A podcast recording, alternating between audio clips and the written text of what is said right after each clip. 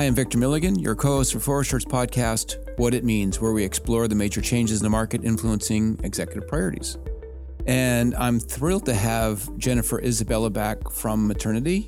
Gone for a long time. You were well missed. Welcome back. Thanks, Victor. Happy to be back. And also joining us on the phone today is Forrester Principal Analyst Oliwia Berdak to discuss insurance claims transformation. Welcome, Oliwia. Hi, thank you for having me. So let's start off with what's causing rethinking of claims. Customer expectations, certainly customers are highly focused on their claims experience and the, success rate in claims. But there's also financial pressures that insurers are facing in terms of reducing the operating costs. So, in your mind, where do we start the story with transforming claims? Well, that's a great question, Victor. And I think we have to start with the customer because, of course, customers have very few interactions with insurers. And claims is the one thing that they want their insurer to get right. For the customer, that's the moment of truth. It can be a hugely uh, disturbing experience. They might be really um, experiencing a, a, huge amount of loss and uncertainty.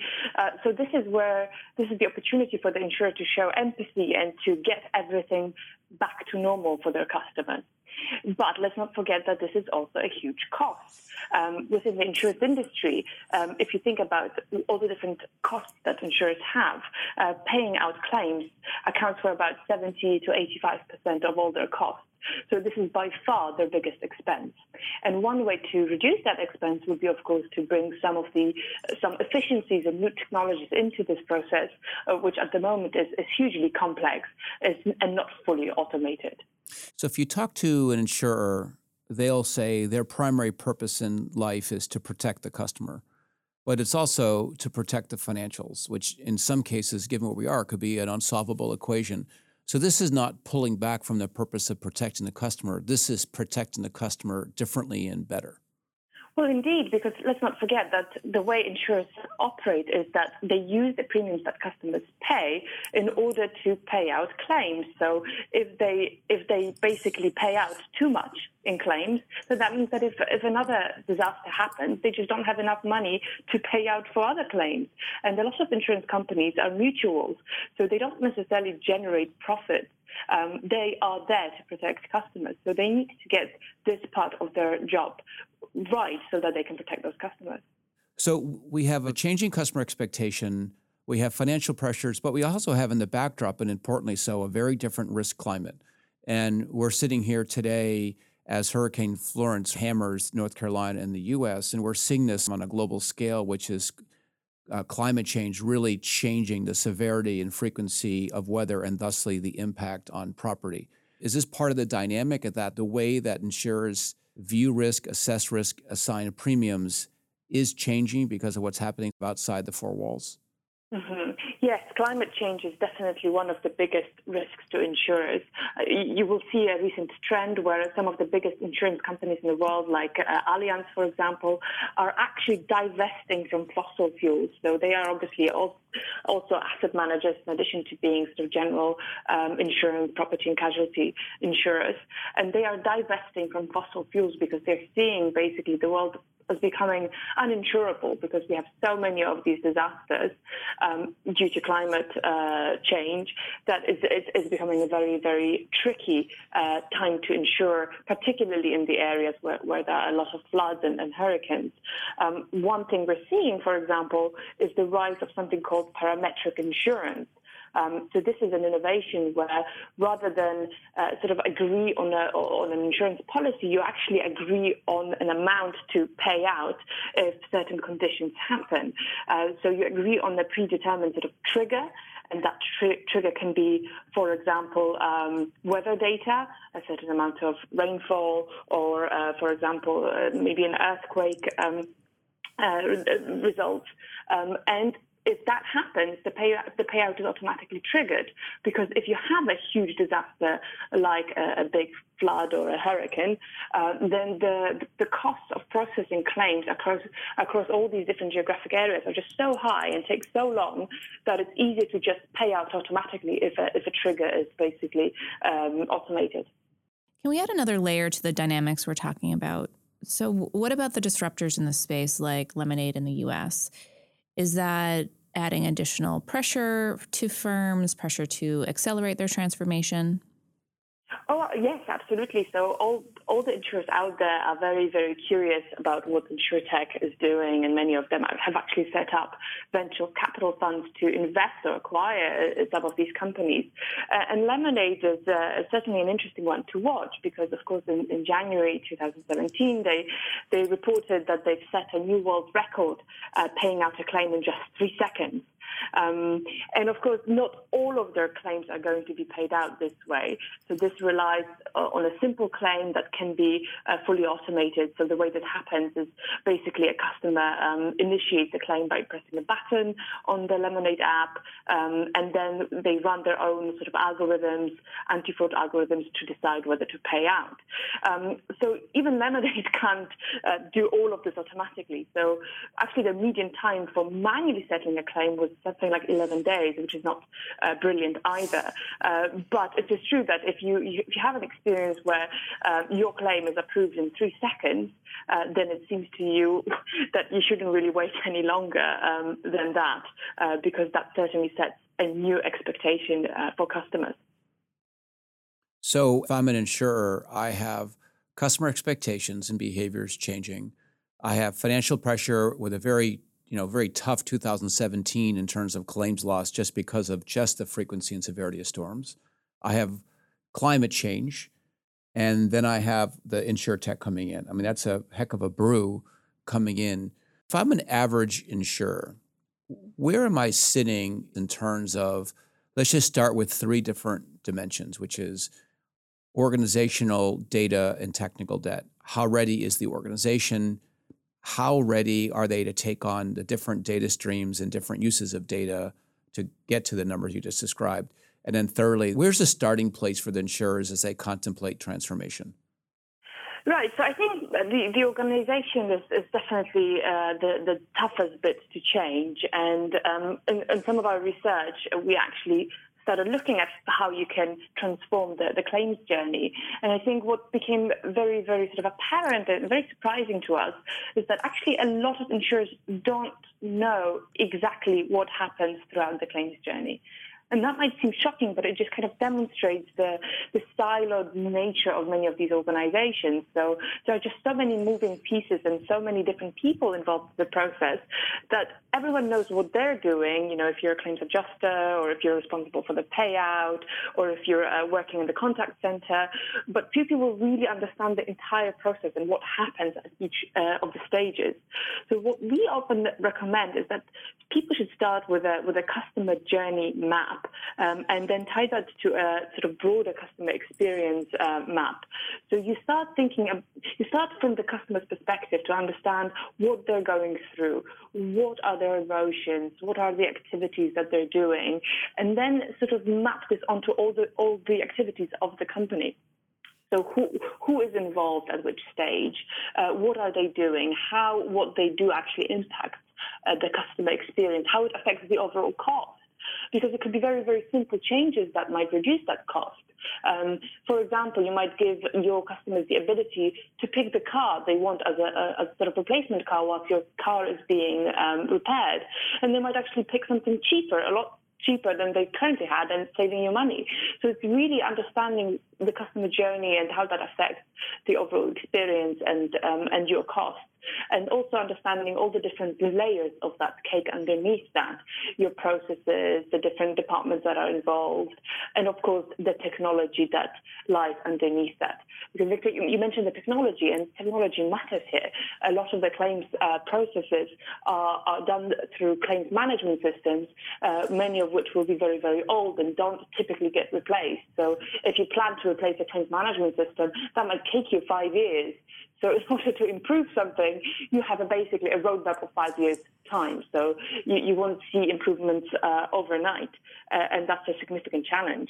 All right. So I'm I'm executing a complex, financially important process across organizational silos, and I'm assuming across different technology systems, which tells me that data is being stored in different places, and rarely does anyone have a single view of the entire process from either a customer experience or their own sort of processes. So I imagine that that fracturing of data is playing itself out here as well.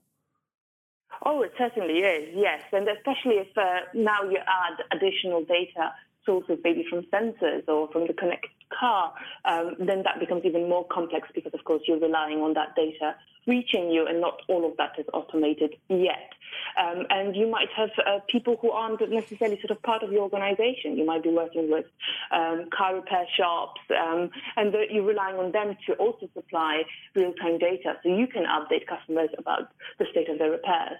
So, Oliwia, earlier in this discussion, you you made reference to parametric insurance and then you just made reference to different data sources. So, you know, if I if I apply that, what I'm looking at is I'm looking at situational data, pulling in external data that sometimes is stable, like floodplain information, but sometimes is not stable, so therefore much more dynamic, like weather or weather models or that type of thing. I mean, this is a different kind of data stream coming in and forming my the insurer's sense of risk and what actions I'll take in the claims process. How prepared are, are they to take on these different dynamic sources? Well, it's still a, a, minority of companies that offer this. So there are a few startups, uh, one called FloodFlash that does that. Um, insurers are more likely to offer this, for example, uh, as part of their corporate or, business line. So AXA does it as a sort of corporate offering.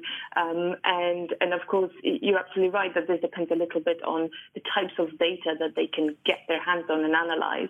Um, so weather data can be very accurate, particularly if it's uh, maybe one day old. Um, you can get flight uh, data if you're trying to understand if someone has been delayed uh, during their travel. So we, we have the data. Um, a lot of it is to do with how you set up your processes internally and how you automate those payouts uh, to make that experience work for the customer.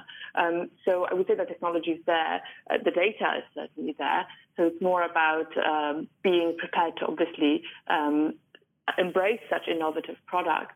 Uh, because uh, there, there, there's a lot of there's a lot less control here. You, you kind of predetermine uh, these triggers and indemnity costs, and then you pay out uh, if if the trigger is uh, happens.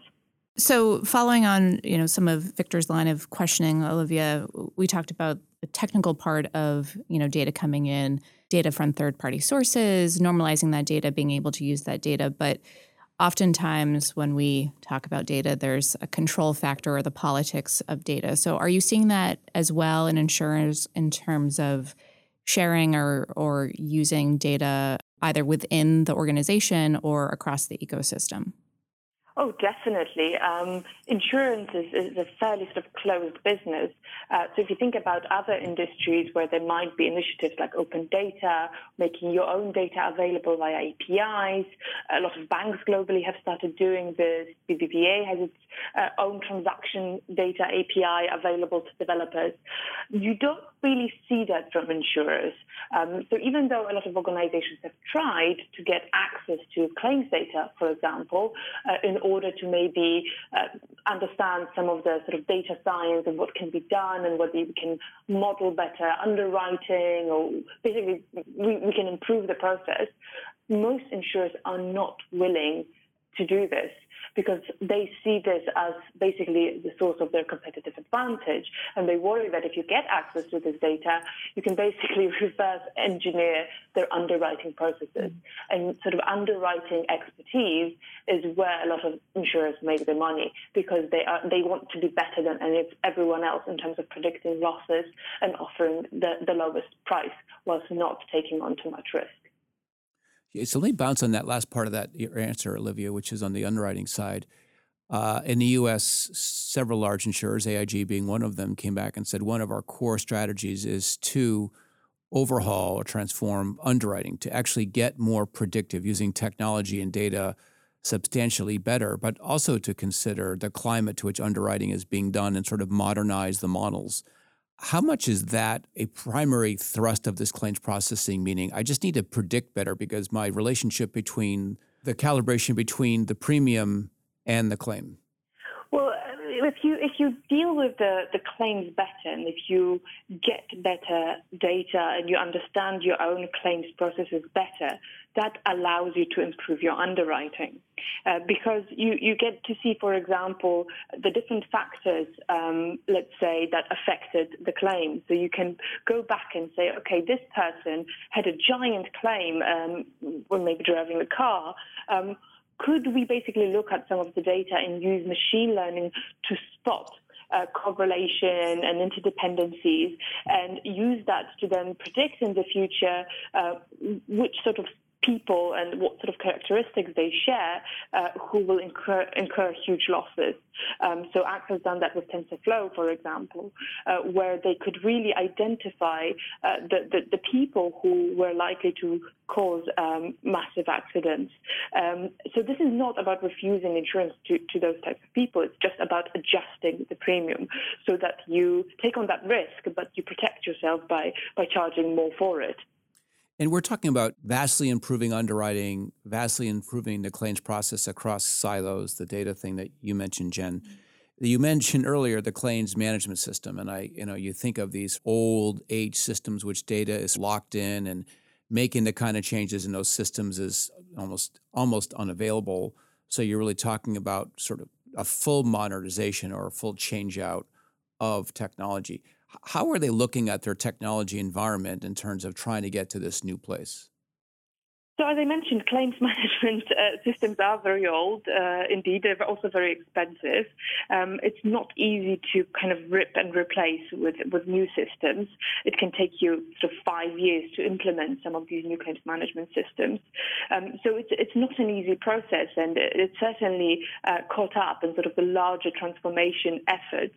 Um, typically, as an insurer, you have a policy admin system and a claims management system, and these are two different systems and different people within the company are responsible for them um, as well as processes. Uh, so that's what makes it more difficult to connect uh, these two. Um, and also, you know, some of the some of the policies that you may have underwritten might be quite old. You you might have underwritten someone's house, um, you know, three decades previously, and you might have done it on paper. So for you to actually extract the data now, you have to use um, sort of uh, image recognition as well to extract some of this. You need to use um, basically machine learning to spot the patterns. You need to uh, understand some of the languages and some of the terms of the contract. So there are lots of technologies that can help, but, but it is a time consuming process. I imagine that in any of these big systems, you almost have thousands of developers participated over a period of time because the level of customization must have been excruciating and the level of documentation of all that customization might be sketchy. So is the is the argument that they ultimately need, need to take that five year journey because they just can't live with that technical debt, or they're going to move it to like a systems of record and use it as a source, but build technology around it to participate differently, whether that's a comment about underwriting and the use of data, or that's a comment about getting into what you described earlier in terms of Lemonade's, claims processing, speed how do you see this at the highest level architecture kind of question? Mm-hmm. So the policy admin systems, which are the sort of systems of record, um, are likely to, to sit there and continue. And often, if the policy is indeed old and, and was written a long time ago, it just will continue to sit in those uh, policy admin systems. You, you might basically bring in uh, a new technology stack for all new customers um, because it's easier to basically start with afresh with new customers.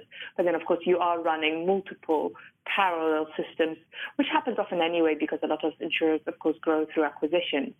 Um, in terms of claims management systems, this is the ones that you are more likely to kind of replace maybe every 10 or 20 years. Um, so this is where a lot of insurers are basically uh, working on replacing those systems now because that type of innovation that we're talking about is, is not possible with some of the older systems uh, because of the kind of uh, very inflexible um, workflows, uh, maybe some of the tools uh, don't allow the same level of automation. There's also rigidity. Um, you, you, you can't sort of isolate single functionality or business capabilities. So uh, here, there, there will definitely be a lot of innovation. So uh, we've used this five year marker as like, okay, it's going to take at least five years to maybe rip out some of these systems. And you just talked about, you know, things happening concurrently. Where where are we? Are we at the beginning of that five year marker? Are people fully within this transformation? Are some people thinking about it and don't know what to do? I mean, I'm sure it's a, a wide variety, but is there a general kind of consensus of where insurers are today on this journey? They, they, they, it depends really on the on each insurer. So many of them have completed uh, this journey. Um, I speak with some of the biggest insurers uh, globally, and, and, and, they have just completed this process. Mm-hmm. And as you said, it took them five years, and they're thinking, okay, in ten years' time we have to do this again. Right. Uh, whilst others are just embarking on this process, um, but uh, many of them are asking questions around, okay, now that we've done this what else can we do? Yeah, what's uh, next? Uh, where exactly? Where is the innovation? What can we do now uh, that we have the thanks the technology platform um, in terms of implementing some of the newer technologies? So you mentioned earlier that key to transforming claims is to keep the customer at the center of that design. And so it's not strictly like an IT thing. Let me replace the claims management system or build on top of it. This is a business technology or CX driven change, which is how do I build technology wisely and well to service the customer fundamentally different to gain differentiation along the way? Absolutely. That's why we always recommend that you start with that customer journey map or the ecosystem map, because you should be uh, orchestrating the journey around what customers are doing and feeling, uh, because this is in support of the customer. And obviously, cost savings are important too, uh, but a lot of them will happen because, and they're kind of, uh, they're, they're not necessarily contradictory to, to customers' happiness. So if you automate the, the claims uh, journey or the, the payout, you pay out much faster uh, and therefore make customers happy, but of course save money as well because you've reduced uh, the number of man hours that are required to, to pay out the claim. Uh, so this ideally should be customer led and underpinned by technologies that, uh, including emerging technologies that make this ha- makes this happen. So, Oliwia, you had just mentioned emerging technologies. So, uh, can you provide maybe a few examples of how those technologies are being folded into the claims journey or the claims process? Mm-hmm. So we have a number of uh, digital technologies and, and, emerging technologies here that can improve the, the claims journey. Uh, some of it is to do with, with the sensors, so Internet of Things. Um, we mentioned parametric insurance. So, for example, you could um, have sensors embedded into house, and if they notice a specific level of moisture, that could be the trigger that uh, that basically starts the, the payout process. We have drones, so typically historically uh, claims adjusters would struggle to obviously try right. to assess the damage done to roofs and would be hugely uh, dangerous and expensive. But of course, with drones we can do that, and drones can can uh, generate images that uh, we can analyze using artificial intelligence and sort of image processing to understand the, the level of damage and also automate that process. Uh, robotic process automation is, is, part of the equation naturally because with some of the simpler claims or, or claims where we uh, maybe get image processing, for example, as part of it, uh, we can automate that process and make the payout faster.